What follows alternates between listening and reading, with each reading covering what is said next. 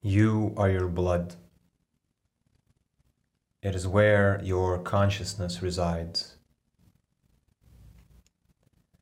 Circulation is key.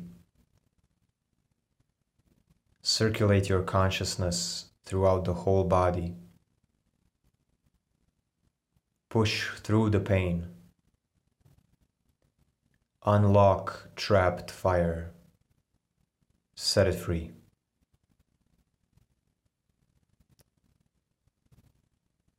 You have within you many different genes.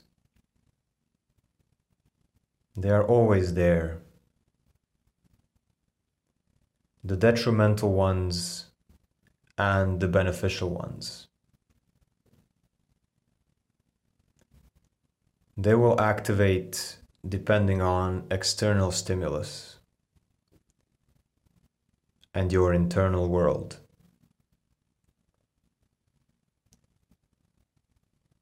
Will you put yourself in an environment that activates your warrior genes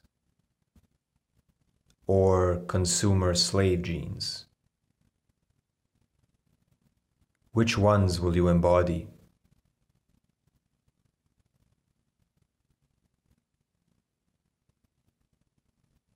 The practices you do, the food you eat, the information you consume, the people you surround yourself with. Activate different ancestral parts within you, and the choice is yours. You have ancestors that caved under pressure, conformed, and were enslaved. And you also have ancestors that struggled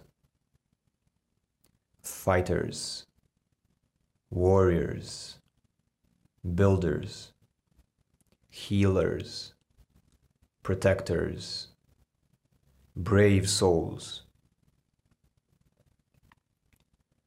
The force of momentum from them still spins the blood within you. They are still there with their hands on your back, pushing you forward when you hit your limits. Claim the power they have cultivated and passed on. Refine your fire, transform and rise. Rise like many warriors before you.